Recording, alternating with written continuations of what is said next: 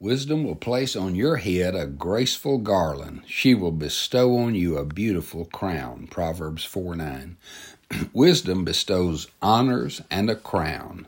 Jesus also enriches those who trust in him. He takes up residence in every believer in the person of the Holy Spirit.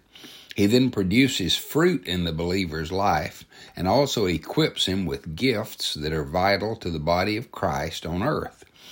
He also eternally seals the believer as his own prized possession forever. All of this is truly a garland of grace. He then provides a victor's crown, for every believer is more than a conqueror through him. Finally, there is a crown of righteousness secured by the willing sacrificial offering of Jesus on the cross. Jesus is wisdom, and he provides all these gifts of grace and a crown of perfect righteousness. It's time now to just praise and thank him.